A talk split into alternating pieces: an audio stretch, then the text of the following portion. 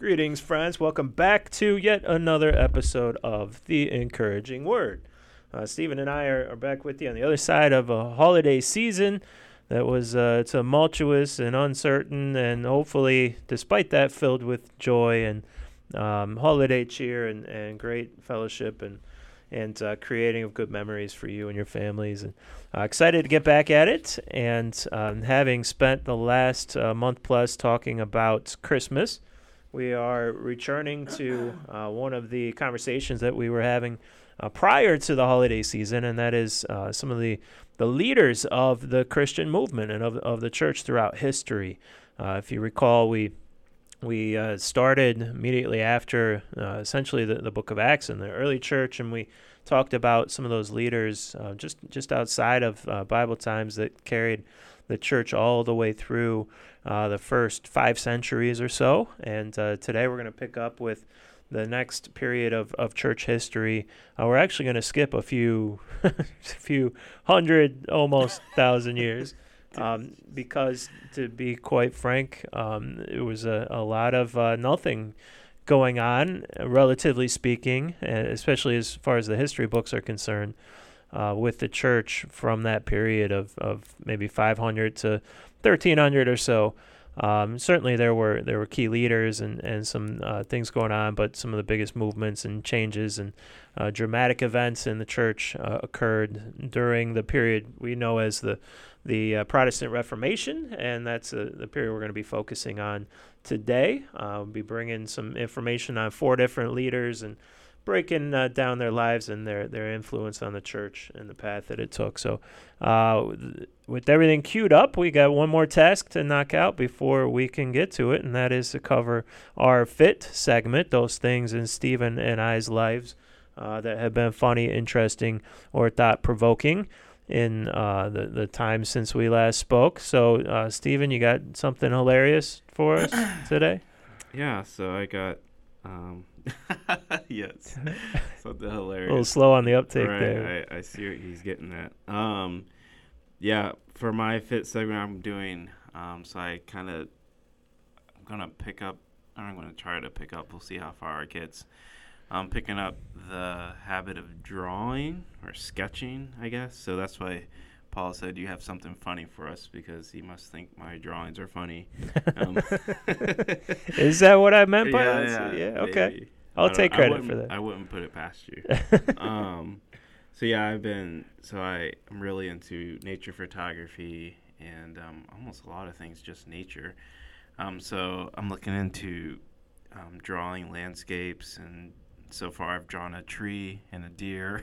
so, sounds very, uh, very sounds very um, not dramatic, but um, it, I guess they look okay. I don't know. I mean, you know what they are when you see them, I guess. But I'm I'm no um, I'm no up and coming artist. So, um, but it's fun. I really enjoy it. Um, I really enjoy. I put on some, at least for the deer. I put on some like nature sounding music like you're in the forest and you just draw and it's really relaxing and helps you get your mind off things or, or also can help you focus. But um, i just i think as i've gotten older i've really um, leaned into the creative side of myself i guess. So like photography and drawing and playing piano and um, i just realized i love creative stuff. So um, yeah, so I start sketching, and we'll see.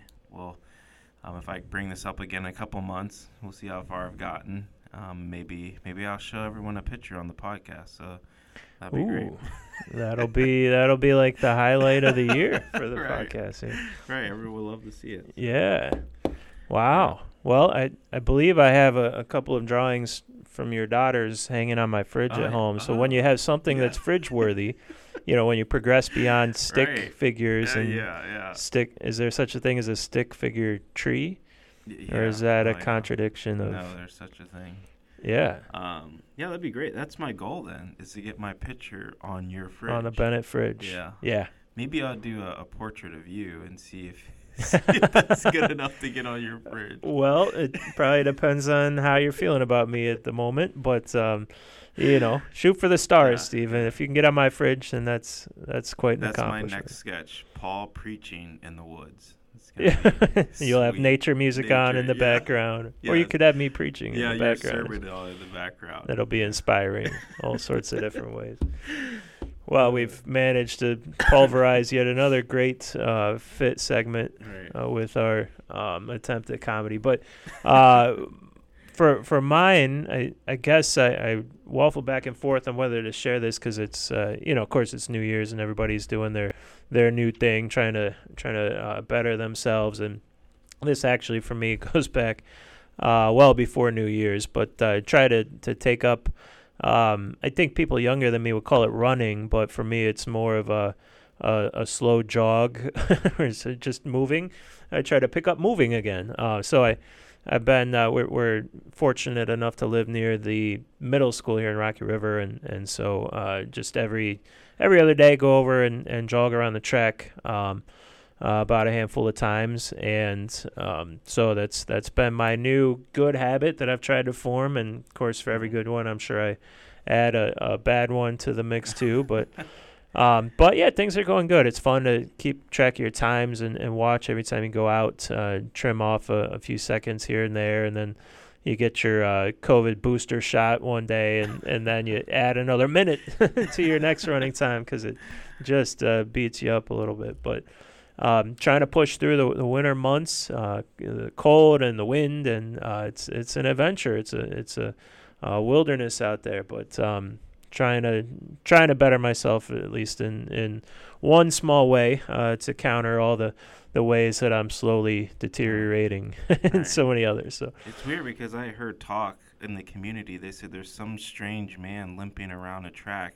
Is that is that you? Is that, is that what they're that I think that's my son. Oh, he, okay. he runs with me sometimes. Yeah, Right. yeah. He doesn't He's more nearly. like a gazelle. Uh, He, you're he's Yeah. just lapping around. Compared to him, I look Yeah. like a yes, like a, a cheetah or something. Yeah, right. No, that that definitely would des- probably describe Oh, yeah, yeah, me. that's- and and okay. my son's the one that's passing me about three times every lap. Yeah. But uh, it's a good time. It's a good time. Yeah. So uh, on to these these four. Uh, just so happen to be gentlemen. We're still at that point in history where it seems like um, all the movers and shakers that make the history books anyhow were of the male persuasion. And uh, Stephen, you were gonna start us off in uh, chronological order with the first one that uh, that made their presence known in this world. So who do you got for us? Right. Um, so we're actually, I know Paul mentioned here at the beginning on the top of the podcast that we're looking at Protestant Reformation, which we basically are. Um, but some things happened just before that era that um, actually laid the foundation for the Protestant Reformation to take place. Um, so there were, were reformers. Um, yes, the history books are kind of quiet for a couple hundred years, but of course, God was certainly working. God is always working, and um, this is also an important place to say that um, the people mentioned just the people who are mentioned in the textbooks, or even you can go just the, people who are mentioned in Scripture. They weren't the only ones alive, right? So there were many, many, many, many people who were faithful to God, who were doing the work of God, who are never mentioned in the pages of Scripture, who are never mentioned in the pages of the history books, who are never mentioned in the the pages of church history, but many, many people who faithfully serve God, um, who um, God knows about. He knows their name. He knows what they did for Him, um, and they, He knows their faithfulness um, to Him. And we may never know until uh, we reach those pearly gates. So, um, but one of the men that kind of laid the foundation for the um, Reformation or the Protestant Reformation was John Wycliffe. He lived from 1330 to 1384.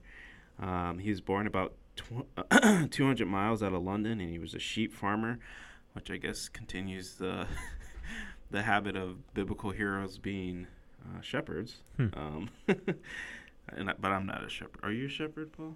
We Uh, shepherd our kids. That's We yes, Yeah. we're, we're a shepherd of the the the greater flock. the yes. greater flock. But of There course. Um, but yeah, so he grew up 200 miles from um, London as a sh- um, sh- on a sheep farm.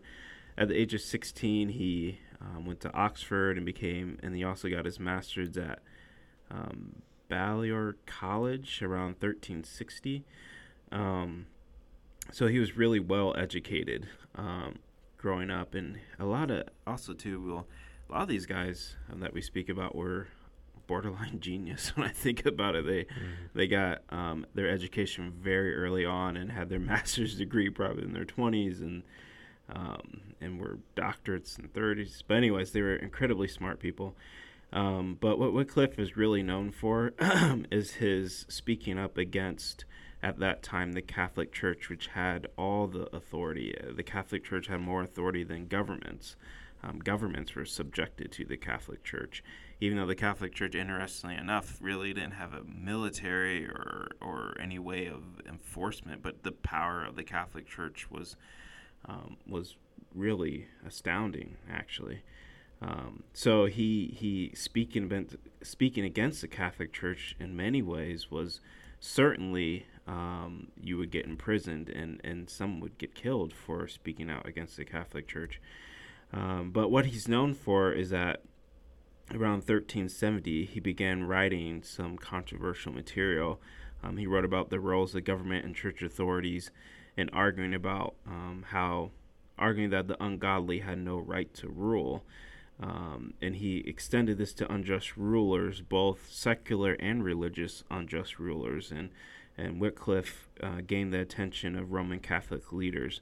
Uh, eventually, he got the attention of Pope Gregory the 11th, um, and they condemned him of 18 statements. Um, 18 statements that Wycliffe made were condemned, and he was called the Master of Errors. Um, and in 1378, Wycliffe was forced to retire from public life um, but eventually he um, he was allowed. He kind of had um, quote unquote house arrest, but he was still able to speak and minister. Um, he's also known for his deep study of Scripture. Um, he had such a, a, yearning and love for Scripture and understanding the true Word of God, which reading the Scriptures and, and his learning for the Word of God, his yearning for the Word of God, led him to many of the views that he had against the Catholic Church. So he wasn't he wasn't trying to be rebellious just to be rebellious. He saw things within the Catholic Church that were not aligning with what he was reading in Scripture. So a couple of couple of those things were um, the doctrine of trans um, substitution Trans, uh, it's transubstantiation. Yeah, transubstantiation. Yeah, yeah. Paul's my in resident scholar here. So. the old limping guy, right? yeah, the, the Gotta be good at something. Guy. Yeah, all right. um, so he said that what that typically is is that you believe that um, at the Lord's Supper that um, the bread and wine literally becomes um, the body and blood of Christ. Like very, very literal belief in that. He was against it. Um, he said the bread, while he said the bread, while become virtual of Christ's words and body of Christ, does not cease to be bread. Like so, in in essence, that the bread and wine still remain bread and wine. They don't actually become the blood and body of Christ.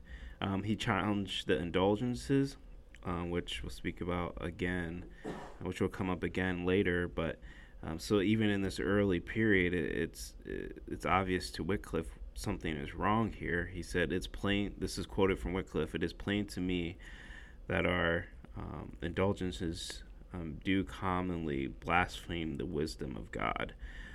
Um, and he was also against private confessions, um, believing that we can confess to Christ ourselves, that the apostles didn't have to go to someone else to confess to Christ, that they went to Christ himself. Um, and so he was against that as well. Um, and also, and finally, one of the big things that he uh, really um, hung his hat on was uh, the biblical teaching on faith, which again will lead to what we talk about later with uh, Martin Luther and for sure. But he said, Trust wholly on Christ, rely altogether on his suffering beware of seeking to be justified in any other way than by his righteousness. So during this time period, um, it was very common to have a view on righteousness that was supported by one's own works. And uh, Wycliffe was very against that. He saw that uh, righteousness was solely through the righteousness that we have is solely through faith in Christ, um, and that we're justified through Him and not by our own works. Um, and again, this was something that was absolutely counter to Catholic teaching and um, Catholic, Catholic practice at the time, at least. Um, he also believed, and this is the other thing that was big for him, and probably what he's most known for, is he believed that every script, every Christian should have access to Scripture. So at the time, um, the Bible was only in Latin. Um, so if in the common people, no one spoke Latin at the time, so um, the common people couldn't understand what the Bible said. They had to go, even if they got their hands on a Bible, which was really hard to do, anyways. First of all, because everything was handwritten. There was no. This is before the printing press, which had a major influence on the Protestant Reformation. Um, so everything's handwritten, and so books are really hard to come by, and Bibles were really only in churches. So if you happen to get your hands on one or even look through one, you wouldn't be able to read it because it was written in Latin, which wasn't the common tongue or the common writing during the time. Um, so this created a barrier between people and church leadership, and really created a monopoly um, for the Catholic Church uh, when it came to the understanding and um, interpretation of Scripture. Um, but Wycliffe believed that every Christian should have access to Scripture. Um, so the church, um, him and uh, one of his good friends, John Purvey, um, started translating the Bible into English. Um, the church bitterly opposed it.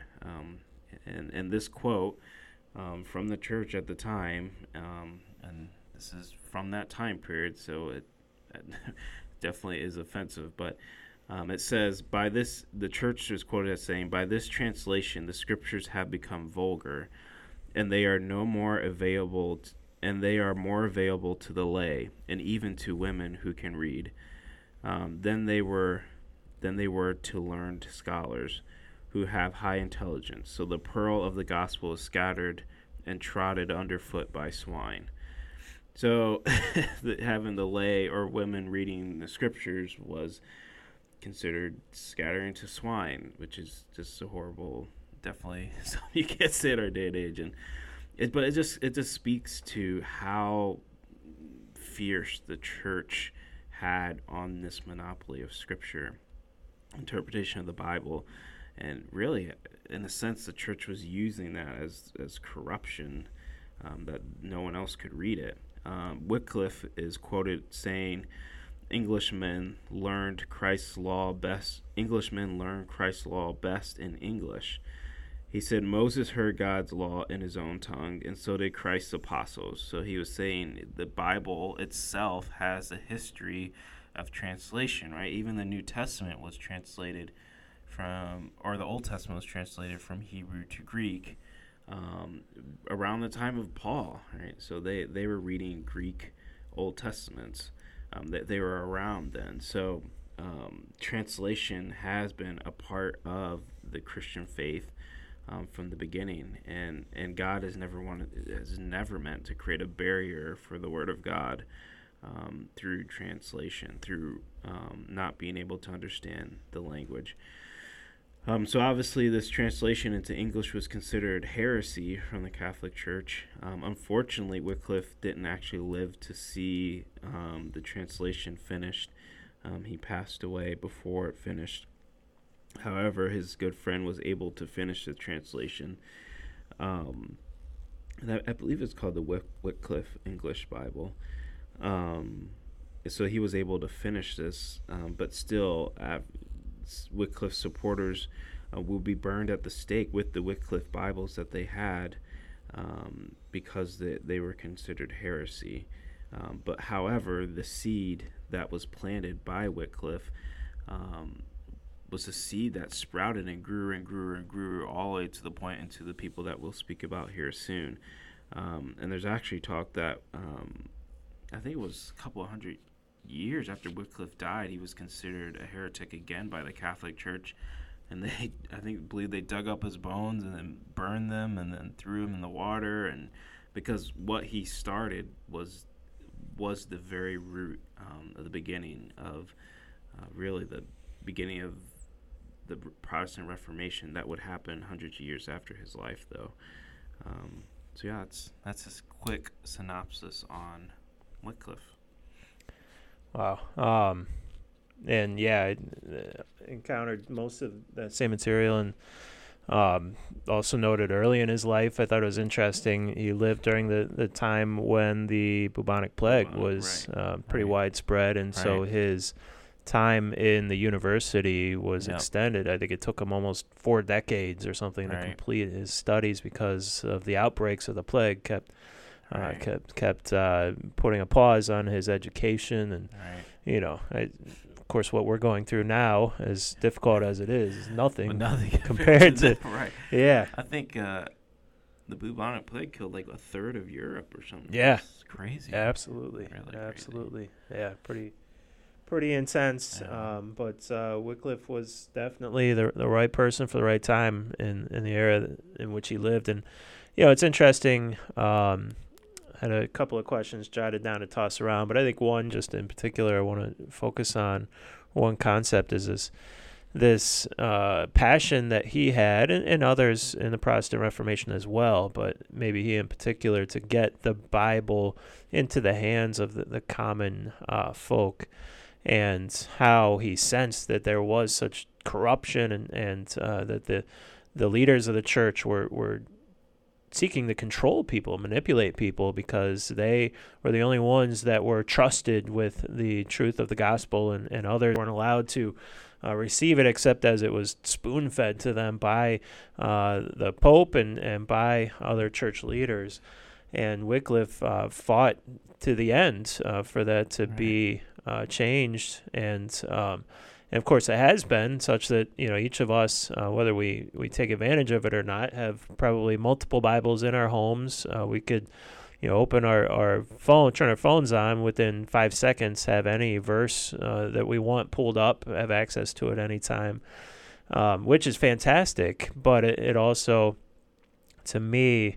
Uh, demonstrates how, you know, as we look back through history, and this is one of the reasons I've, I've always loved to study history, we see different periods in which people fought, uh, to, you know, and, and gave their lives in many cases to uh, to change the course of history, such that people would um, have opportunities and be granted rights and freedoms that they otherwise uh, would never have.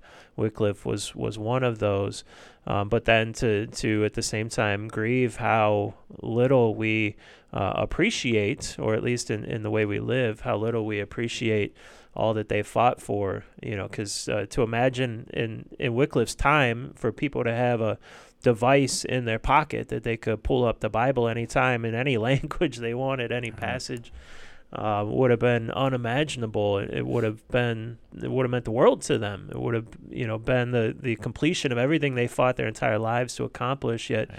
we have it um, at our disposal every second. And we we do so little to um, to take advantage of it and put it to use the way they intended us to. So. Uh, so many things we can learn, and that's is Protestant Reformation. You could apply that same reasoning to, you know, the uh, the formation of the the American uh, nation of America. You could you could apply that to any other period in history or, or group of people where people were fighting for the, the rights and the freedoms of others, and and um, you know, so often we take those things for granted. Just uh, maybe decades, um, you know, or centuries later. So. Any reflections on that, Steve? Should I plow on? Um, well, it also reminds me too why think that's the history behind stained glass windows and stuff because they would get the biblical story Mm. too from the windows, and also why plays like live action plays and stuff are so important um, that people could learn the scriptures through those as well because they couldn't couldn't read it for themselves. Um, but yeah, Yeah, that's that's a great point. The uh, the images um, that the churches held um, were important because they were ways of portraying uh, different concepts in scripture, and, and theater was a, a big piece of that. And of course, the, the oral tradition is, is often referred Right, to as right.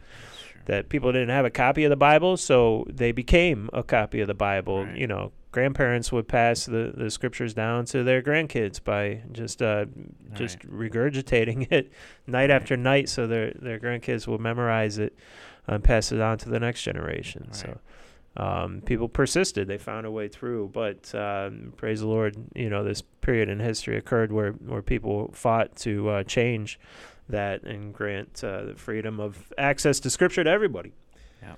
And uh, the probably the most influential person in that regard, um, or at least the, the most well known and, and the person most closely associated with the Protestant Reformation, would be Martin Luther, uh, w- without the King Jr. So here in America, we we have to specify. Um, but perhaps I'm not sure the history behind this, but uh, an, an inspiration maybe to in the naming of uh, Martin Luther King Jr. That's uh, I'm not sure how I don't uh, know that for sure, but I, I have a sense that there's probably a connection there. Uh, Martin Luther was born in 1483, born in, in Saxony, which is uh, modern day Germany. His parents were, were peasants. Um, his father was a miner, and uh, his father knew that mining was a, a tough way to go through life, and he wanted his uh, son, who showed great promise, um, to, to have a better life than he did. So he uh, sent him down the path to become a lawyer. And so, at, at what was at the time very young age, uh, the age of seven, Luther entered um, uh, schooling to become a lawyer. He uh, enrolled in a school studying grammar, rhetoric, and logic. And um, later, he he spoke of this time period um, and how this experience was equivalent to purgatory and hell for him. he was not a big fan of uh, of at least this this area of academics. But nonetheless, he, he went on and uh, received a degree in, in grammar, logic, rhetoric, and metaphysics. Um, but in 1505, so this would be at the age of 22, uh, Luther had a life changing experience and set him on a new course to become a monk. And it, it was this he was caught in a horrific thunderstorm where he thought he was going to die, and he cried out to St. Anne. Uh, the patron saint of miners, uh, perhaps the, the saint that his parents uh, most closely uh, affiliated with and taught him about when he was young. And he cried out to St. Anne, Save me, and I'll become a monk. And the storm subsided, and, and uh, Luther was saved.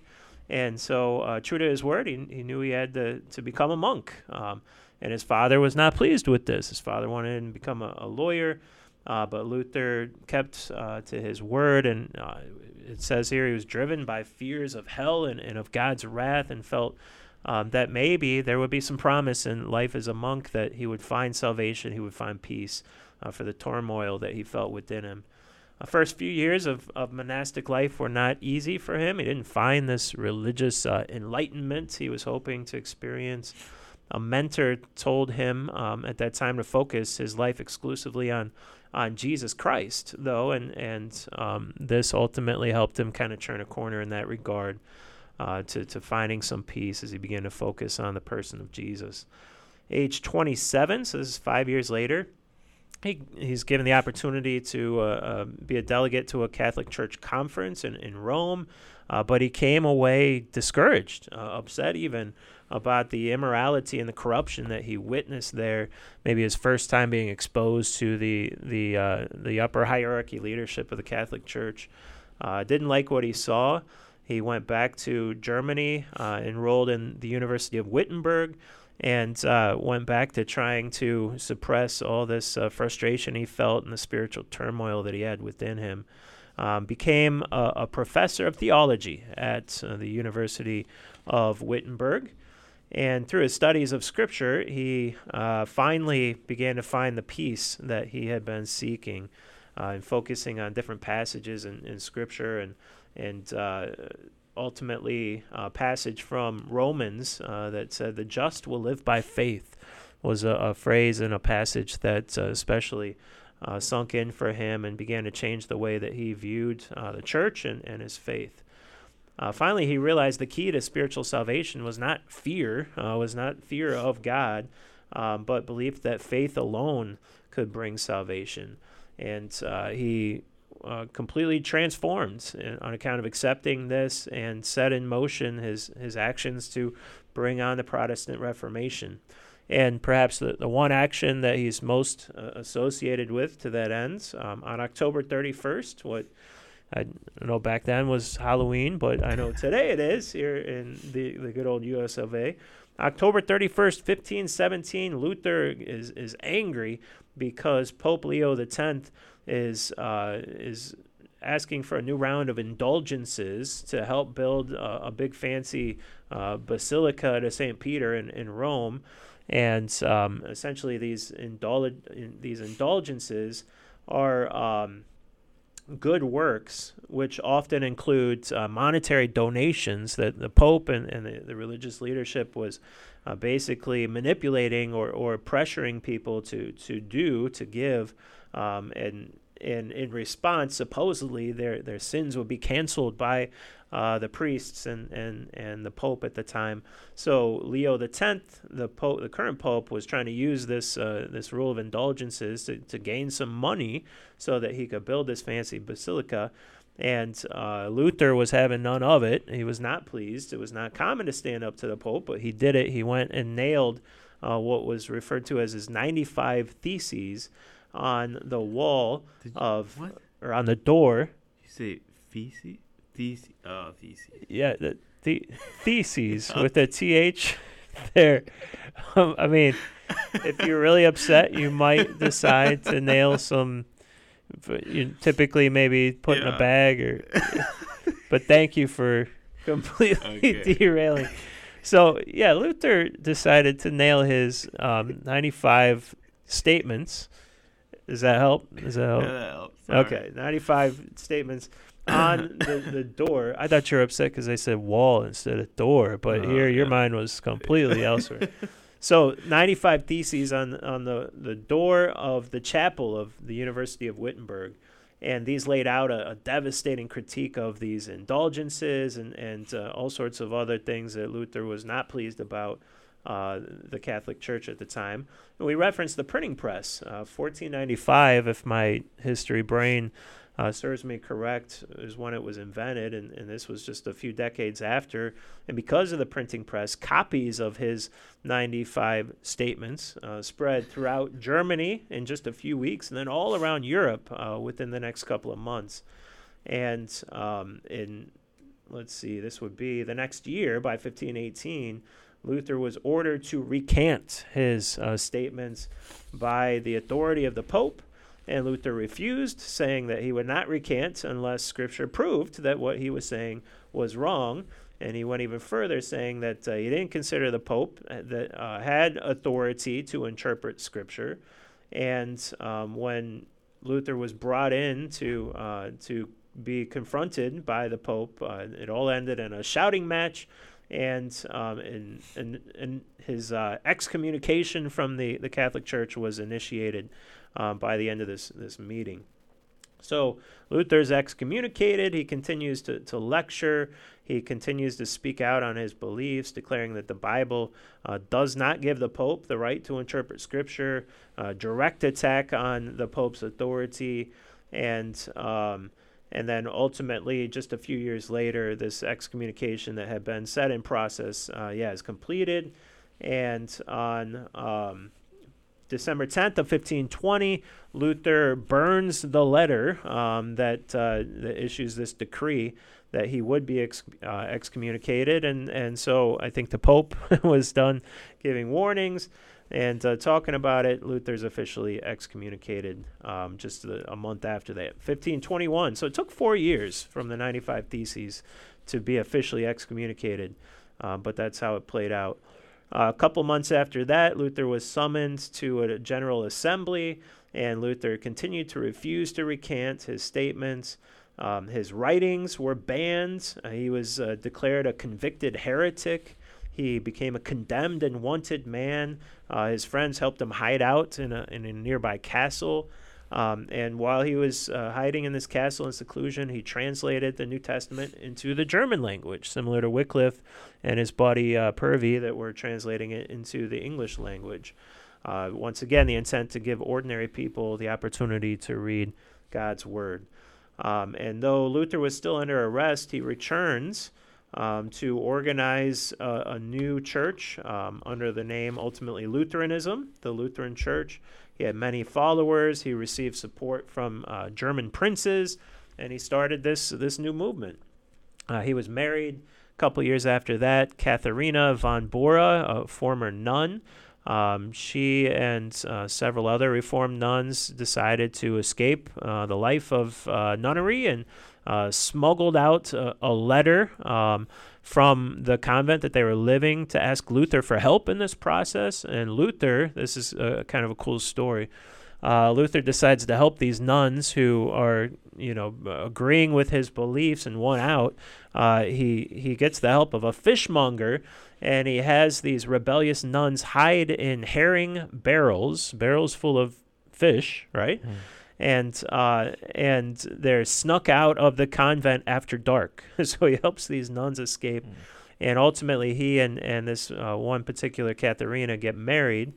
And uh, so this is a scandalous marriage. This nun who's just escaped, this disgraced monk, and um, the uh, the marriage is you know fraught with uh, all sorts of um, controversy, but the two loved each other. They ended up having six children. Uh, Katharina uh, came alongside Luther in his movement and helped him raise money. Um, did a lot of great uh, great work um, to support the other activists around them. Luther later said of his marriage, this is his quote, uh, In marrying Katharina, I have made the angels laugh and the devils weep.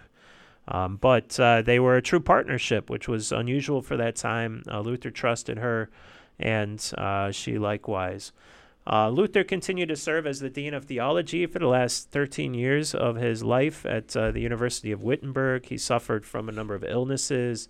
Um, one of the, the blemishes on his record were that he wrote some documents that uh, spoke ill of, of Judaism and, and so was accused of being anti Semitic.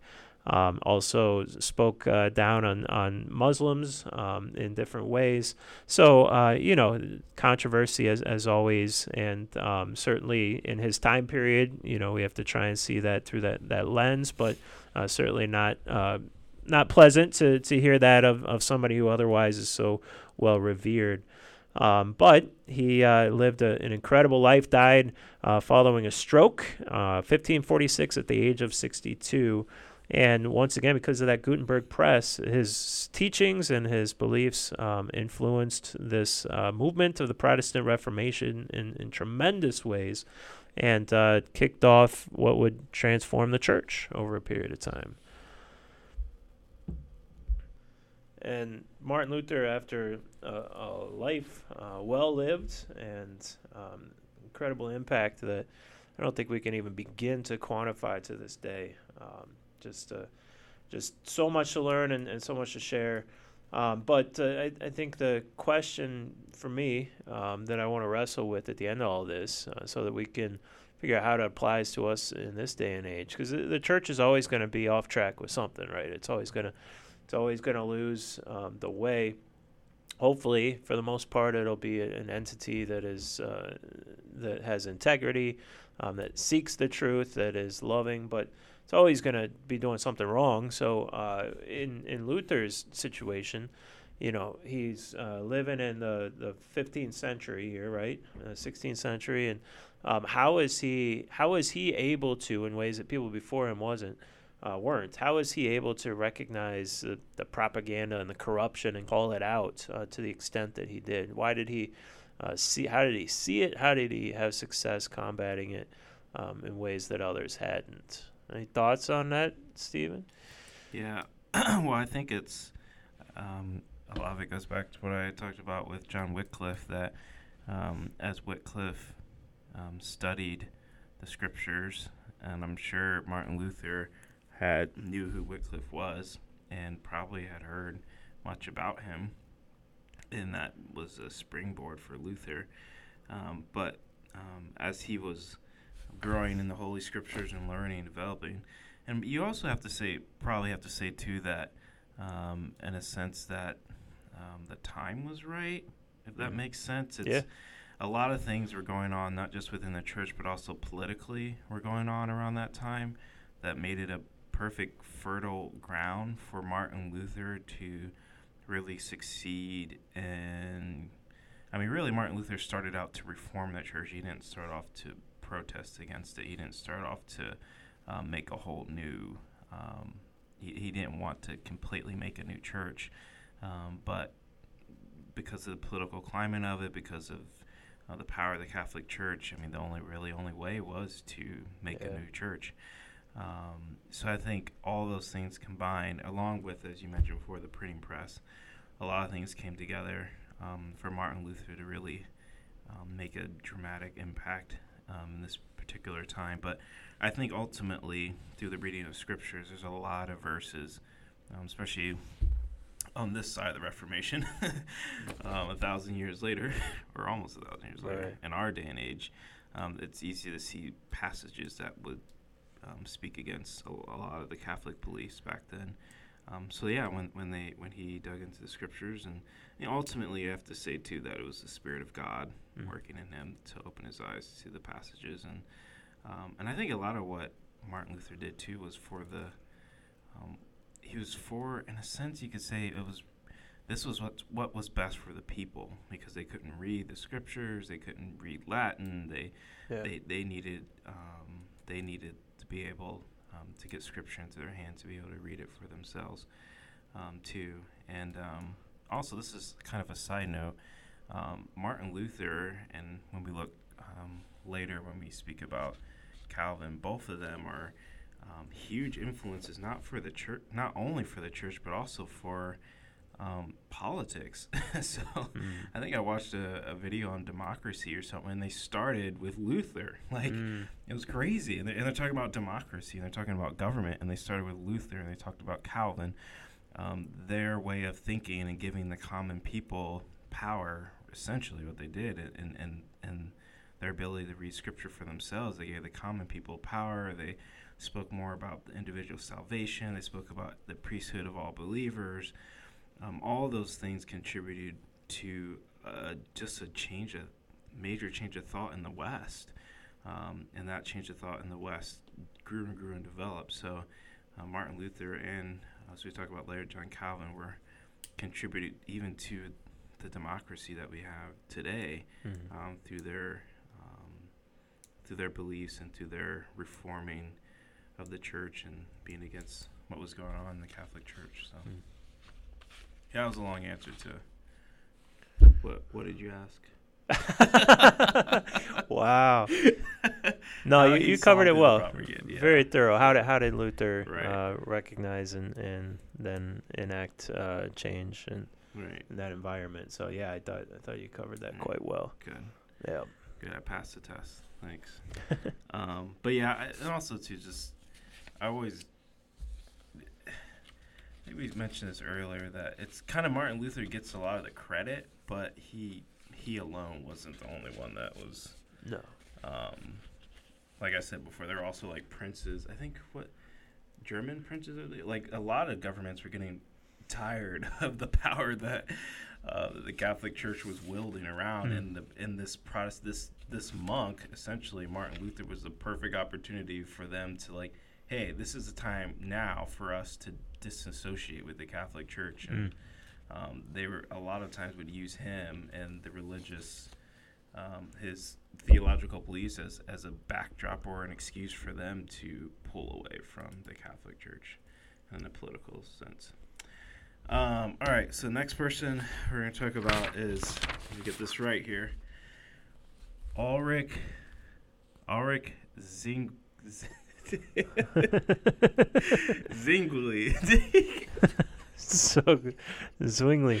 Isn't he? Zwingli. He's uh, is he Dutch? He's Swedish. He's He's uh he was born in eastern lower Alps, where the Alps are Switzerland, right? Switzerland. Yeah, he's Swiss. So he's Swiss. Swiss. Yeah, No wonder it's Zwingli. so hard to pronounce. right. Swiss. Ulrich Zwingli. There we go. That's why we have an in-house scholar here who who uh who knows how to speak the language of the Swiss. And the in the English. In English, yes. He knows how to Yeah. read English. It's it's a gift. And uh, yeah. Yep. So, anyways, Ulrich Zwingli. I think maybe for your purposes, what I might, I might just have to say Z? Ulrich. Buzz Z, Z. Big Z. Yeah, I like that. Hence to the cab. Yeah. Cavs. Zwingli uh, was born um, to a successful farmer, I guess similar to Wycliffe. I don't think he was a shepherd, though. Zwingli developed um, a love for his homeland. Um, this, so, this is kind of like a side note. Um, he was born in Trinaburg Valley of the eastern lower Alps. And uh, he loved the Alps. This is a side note. He helped when he was translating one of the lines in Psalms 23. He translated um, as "In the beautiful Alps, he tends to me." So he, he translated the Alps into Scripture because he thought it was so beautiful. Anyways, but it took uh, Zwingli years to discover the power of the Word of God. So after he graduated from the University of Basel at 1506, he became a parish priest in Glarus. Um, from the beginning, he took his priestly duties pretty seriously. Um, he wrote that when he was a young priest, that um, he would yeah, he took his priest priestly duties very seriously, but the motivation, um, his duties were more inspired um, by fear than joy. Um, and because of this, he was convinced um, that he had, because he, he, believed he was going to give a convinced, he was convinced that he had to give an account for the sheep or the people that were in his parish. And he was, um, he didn't want to be careless with that. He, he didn't want to be, um, have the consequences of being careless about tending to the sheep in his congregation who were under his account. So he performed a lot of his priestly duties when he was young, more out of fear. Um, and this fear, and uh, doing his priestly duties, um, was the reason why it's what led to his change. Um, so Zwingli was motivated um, to read and to delve into scriptures. Motivation um, was because of his priestly duties that he wasn't doing it out of joy. It was this fear um, within him, his fear of, of the job itself. So that was his motivation. Unlike where Luther, his motivation to change was more in a personal search of salvation. Um, so they both had different motivations, but ultimately um, they led to the same conclusion. So, about the time that Luther in Germany published the 95 statements or theses, theses, theses, right? Well, yeah. yeah. Uh, Zwingli, who had never heard of Luther at the time, began to preach a gospel based message, message similar to that of Luther. Um, so they were on the same wave- wavelength, even though they did not know of each other, which I think is a testament to the Spirit of God working in both of them. And as we spoke about earlier, this was the this time period was the perfect breeding ground for um, these quote unquote at the time radical thoughts or reforming thoughts, or mm-hmm. as you may put it.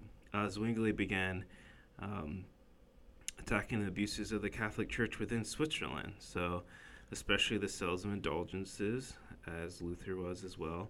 Um, and both him and Luther sought to reform the church from within, right? So they sought to reform it from within the church, but ultimately ended up um, dividing the church. Um, so in December 1518, Zwingli, um, he, because of his um, role within um, the church, he became the people's priest at the great cathedral in Zurich. Um, and then he, he started changing traditions. Um, so he broke the tradition by departing from the church's scheduled sermons. Uh, so the church would have scheduled sermons, but he broke from the tradition and instead Zwingli began preaching through whole books of the New Testament based on his study of Greek. Um, so he quickly he was starting to reform the church again from within um, these small changes. But as we saw earlier, with it, so this goes back to what we were saying earlier. This was the perfect time for change because John Wycliffe had these ideas way before them. He had these ideas um, in the 14th century, right? So mm-hmm. um, nearly a hundred years um, before these guys. But he the Catholic Church had too much power. He didn't have the ability to make the changes. Where now, this time, they're able to make these changes.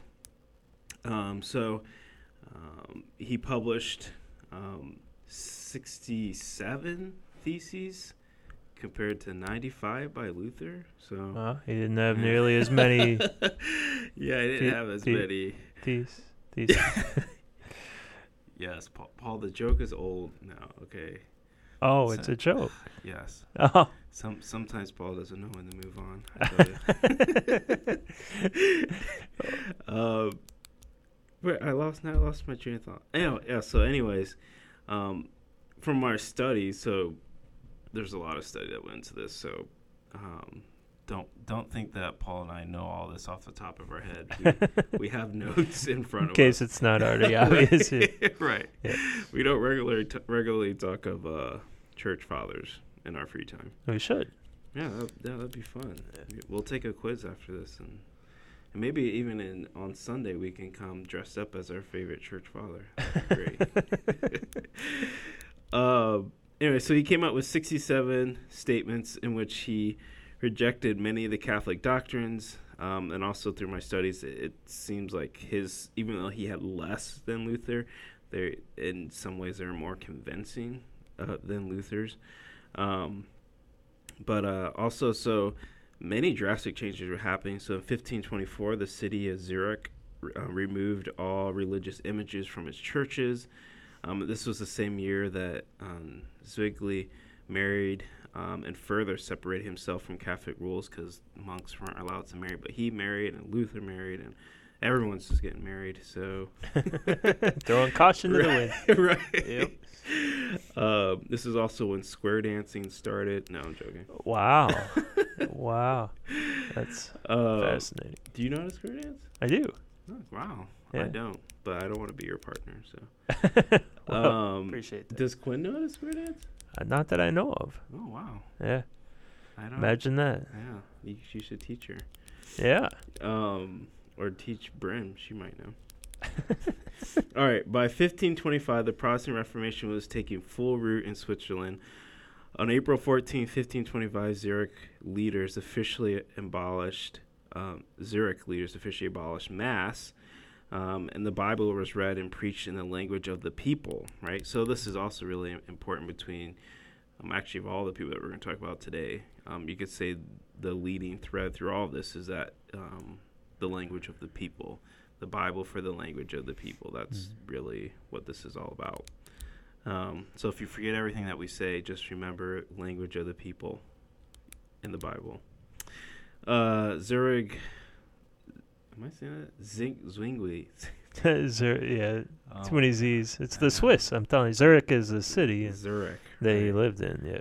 Zwingli saw it fit. Um, also, that communion was served open to the congregation and clergy alike. And he was also against the venerating of Mary, the selling of indulgences, as we already talked about, and the praying for the dead were no longer practiced. So, um, a lot of Catholic, really um, staunch traditions, he was really pushing against all of them pretty fiercely, um, making a lot of changes. So, uh, he ultimately ended up translating the Bible um, to Swiss German. Um, so the first language of, and this was the language of the peoples, uh, translated to Swiss German. Um, so again, he was very influential um, in everything that was going on. Actually, he ended up did he ended up meeting um, Martin Luther and ended up um, I think having a conference or something together. But they had very differing views on the Lord's Supper and the views were so different that they ended up um, actually kind of being maybe frenemies or enemies. I, I can provide some more detail on that Yeah, if you'd like. This ahead. is You're- actually a you're cool story.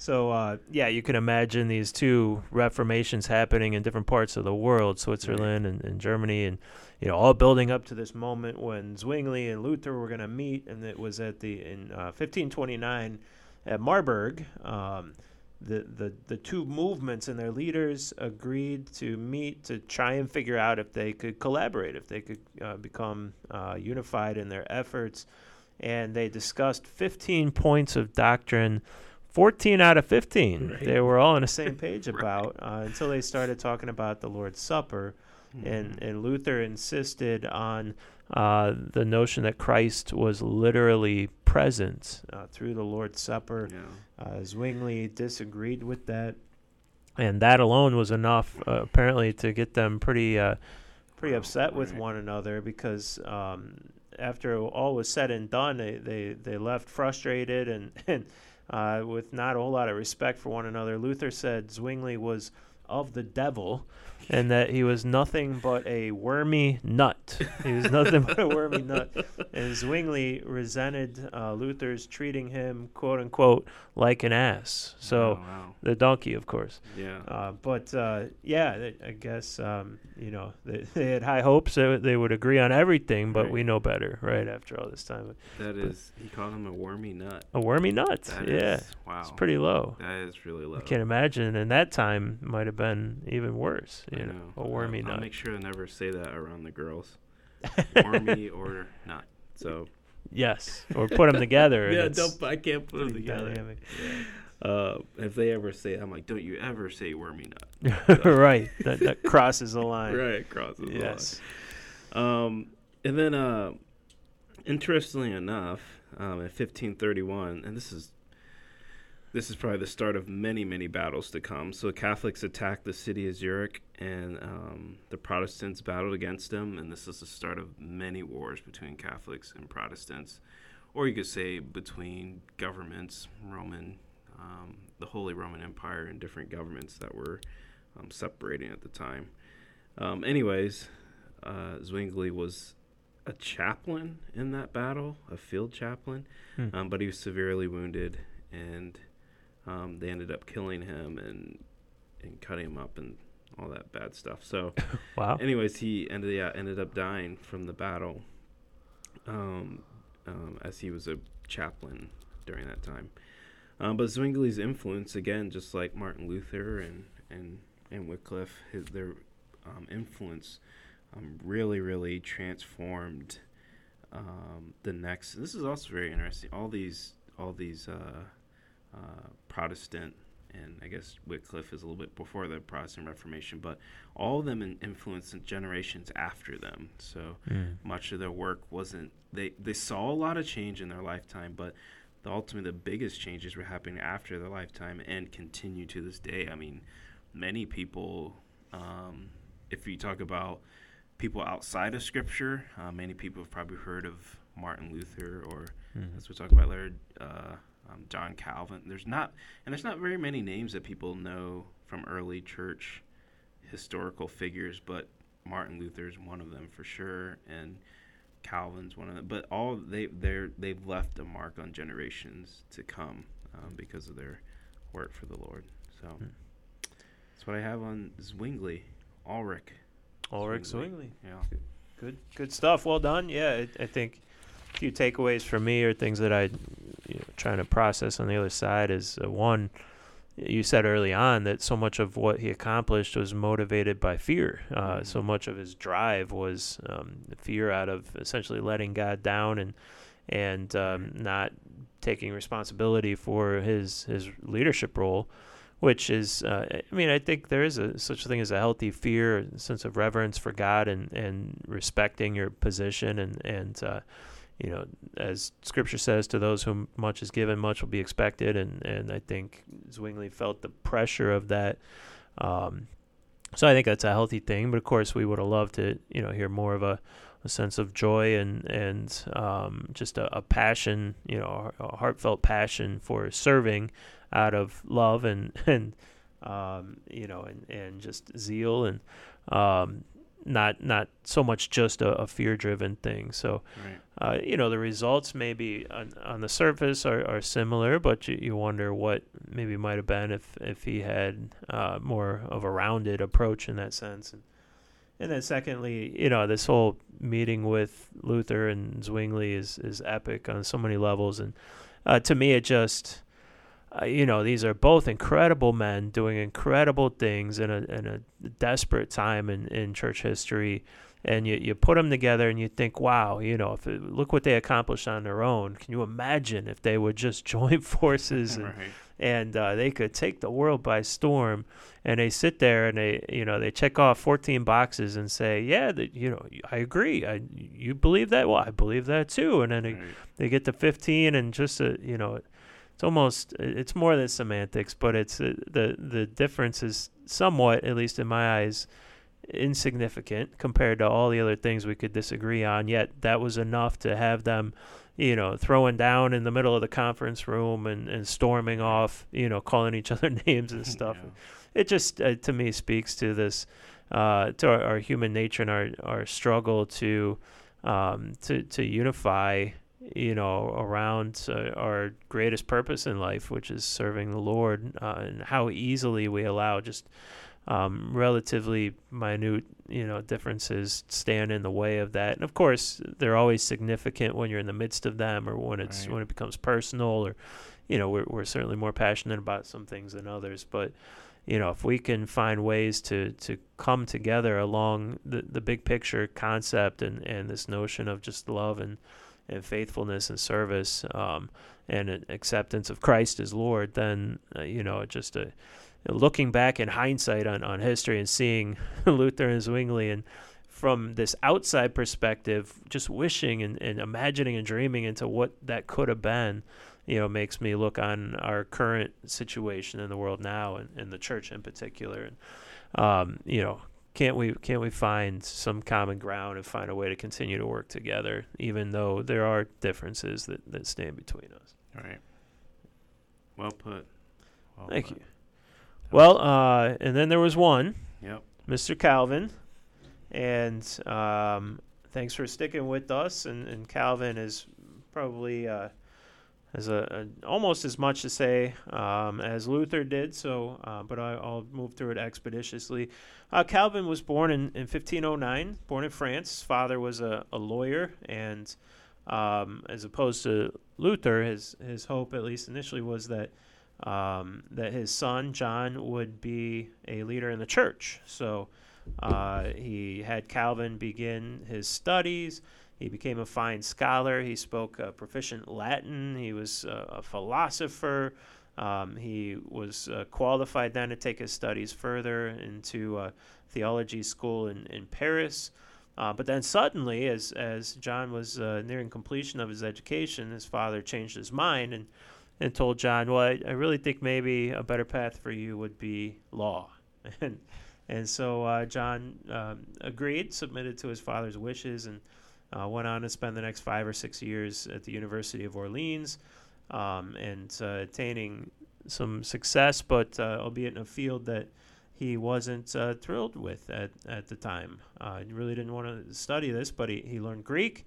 He read the classics. He uh, he became fam- familiar with the material of, of Plato, which he added to the Aristotle expertise he already had. He he began writing, um, and uh, he, he became an expert in the law. Um, but he was at the same time strongly moved by his um, frustrations with the, the papacy and, and the corruption of the, the papacy, and he became. Um, as we start to see the connections here, he became identified with the Lutheran movement of the time because of his uh, critique of, of the papacy.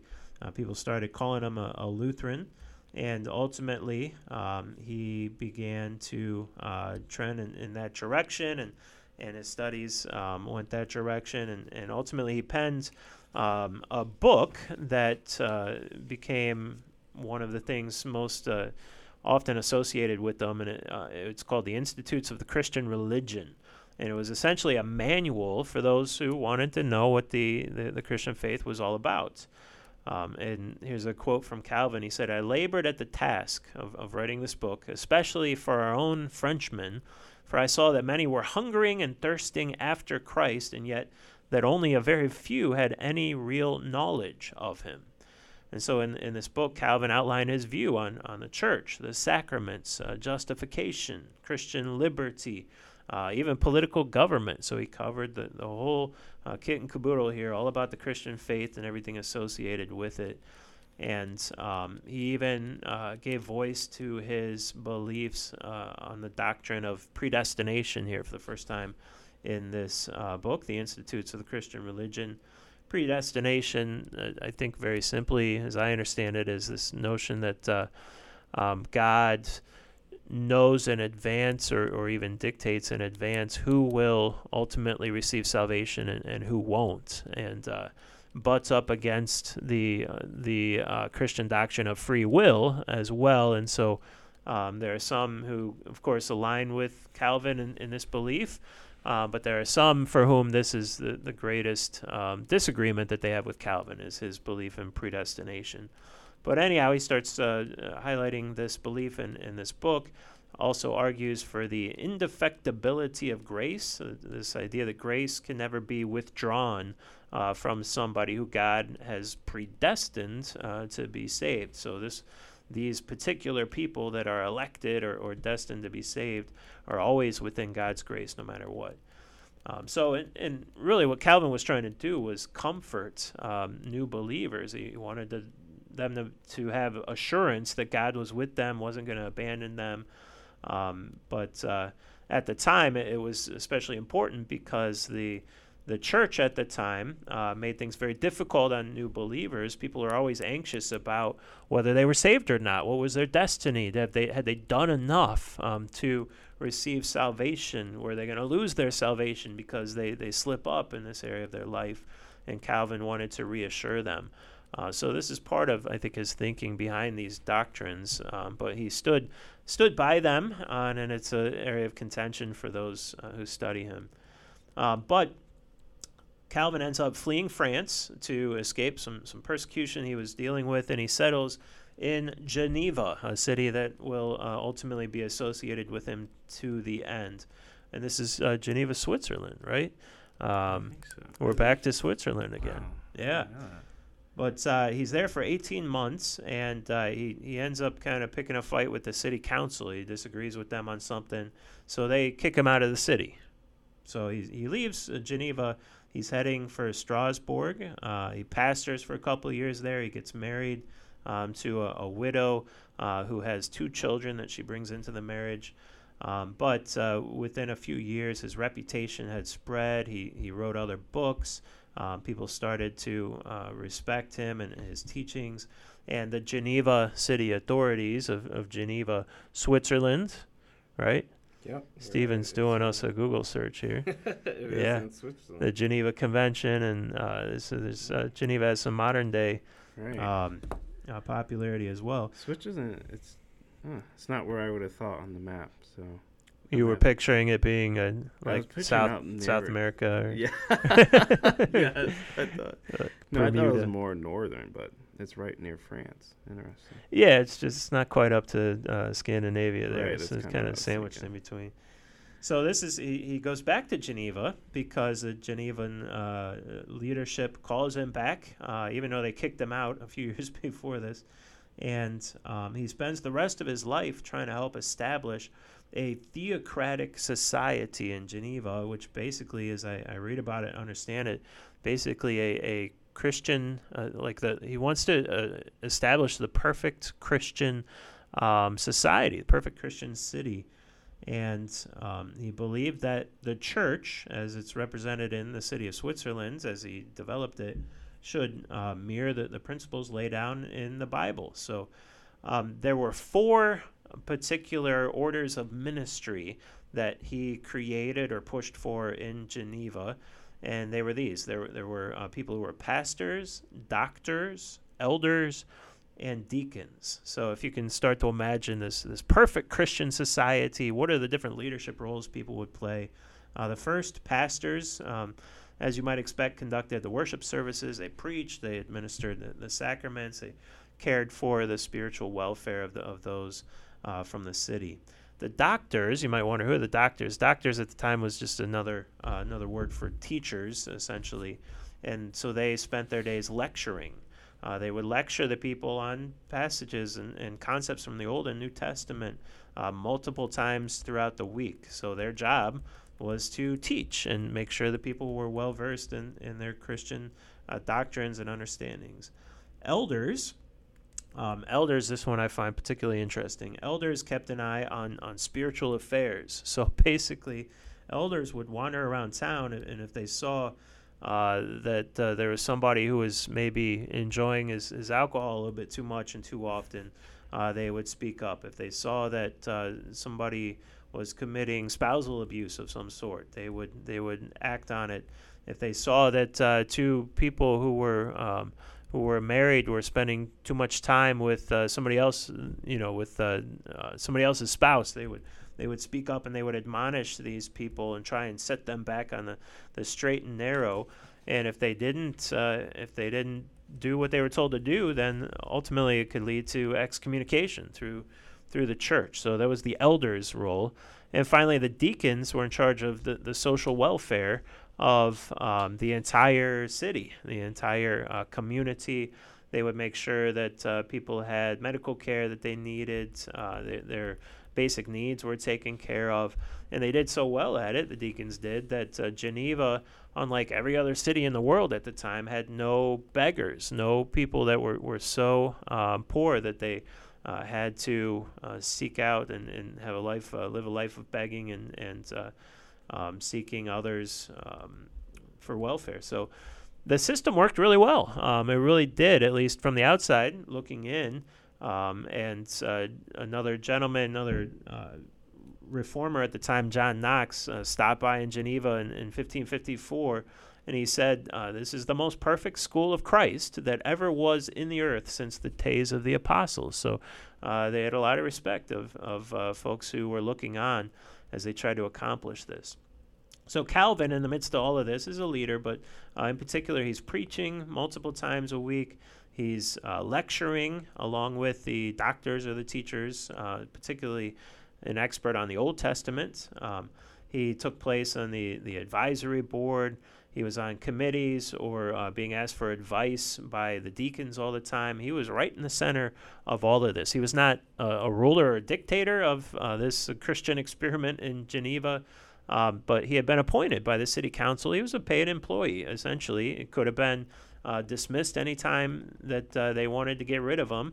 Um, but uh, his authority in his mind was uh, stemming from his morality and, and uh, God's call in his life. He felt like as he was there to preach the message of the Bible, that he was God's ambassador, and uh, thus he had the authority to lead in this city of Geneva. Um, and uh, he was involved in everything from you know preaching and teaching to uh, taking care of the the city drains and, and the heating appliances, as I've read. Uh, so he was right in the midst of all of it.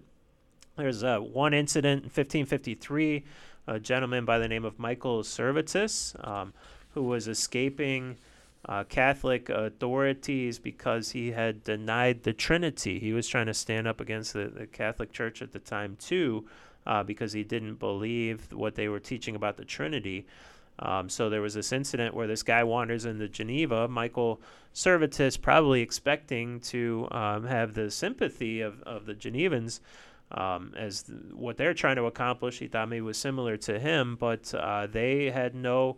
Uh, they had no patience with him. They believed him to be a, a heretic, just as the Catholics did, and so uh, under Calvin's leadership, they ended up burning Servetus at the stake. So just because they were trying to uh, to reform this Christian society didn't mean that they let things go loosely. Um, they were very very adamant, even to the point of uh, not just excommunicating somebody, but taking their life uh, on on account of uh, what they called heresy. So Calvin uh, lived and, and uh, cared for, led the city of Geneva for some time, and his body began to, to, fail him. Got to a point where he couldn't walk to get to the, the church where he preached. So, uh, but he persisted no matter what. He made people carry him in a chair to get there. When the doctor told him he wasn't allowed to go out in the cold weather, he had you know groups of people come in and stand around his bed in his bedroom so he could preach to them uh, from there. I'll do that for you, Paul, when you get older. You promise? And you can't walk. I will Yeah. carry. The, I'll carry the chair for you when you can't walk. So I will uh, be there for you, man.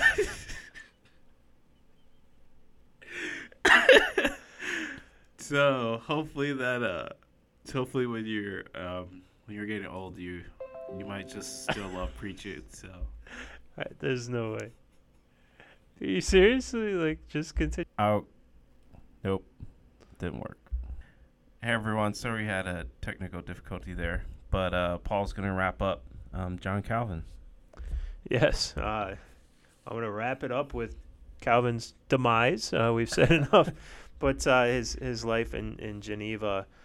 Um, just so much we could take from that, but um, there's a lot of uh, controversy and, and a lot of beautiful things happening at the same time. So I will say breaking that down for another time. But um, the uh, as as Stephen mentioned earlier, um, one of the points to be taken here in this this uh, society that uh, Calvin was trying to establish, it's not just his Christian beliefs that are drawn from that. Um, people credit Calvin's um, this perfect society he was establishing for.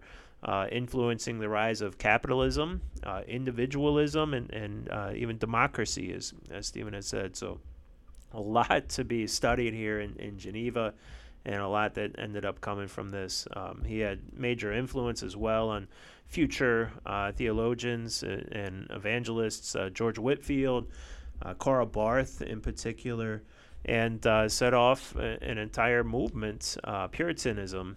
You know, of course, on, on top of uh, Calvinist, the Calvinist directly Calvinist movement, which became the Presbyterian Church, my understanding, but also the Puritan uh, Puritanism movement that uh, was part of the American colonies in the early years of, of our nation. So um, Calvin uh, passed away in 1564, and uh, long life and uh, beautiful life and incredible influence.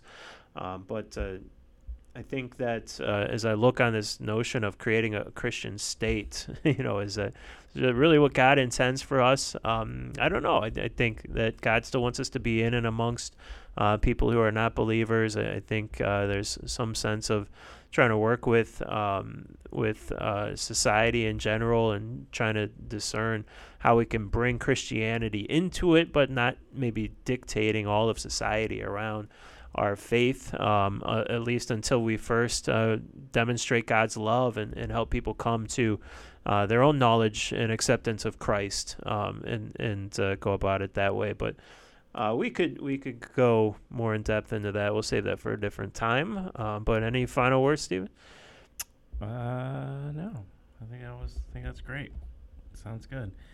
Um, we just want to thank everyone for listening and um, thank you all for your support, and uh, hopefully, this was informative uh, for you. And uh, we're looking forward to doing the next podcast on another group of church leaders as we make our way up to the modern time. And I think we'll uh, make our way all, all the way up to the modern time, all the way right up to Paul. So, Paul.